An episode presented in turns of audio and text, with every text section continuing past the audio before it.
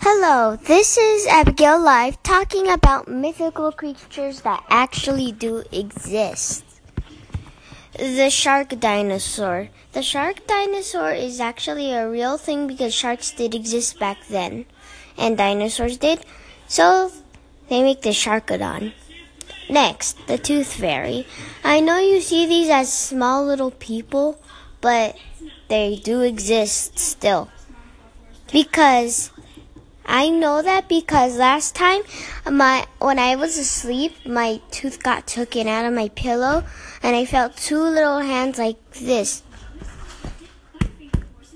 And then they took the teeth and left me a dollar. And I and I was awake so I felt something under my pillow. My sister was sleeping with me, but I didn't feel her hand under my pillow. Next one, the mermaid. A mermaid is a fish that has gills behind its ears. It looks like a person, but it has webbed hands.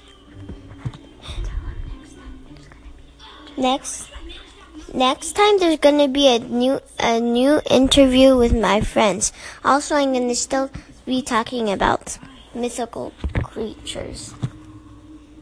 This one is called the pes- the Pegasus.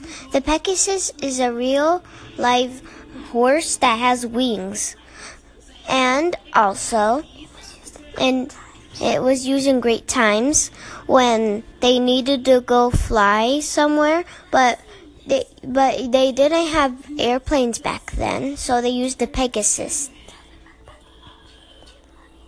The ancient next the ancient Egypt mummies. The ancient Egypt mummies were in pyramids. They had dead bodies and then because how they were alive is their souls couldn't come out of their bodies, so they had to live in their bodies forever and eat people to to create a ghost party in their bodies. Okay, thank you. This is Abigail Live. This is Abigail Live talking.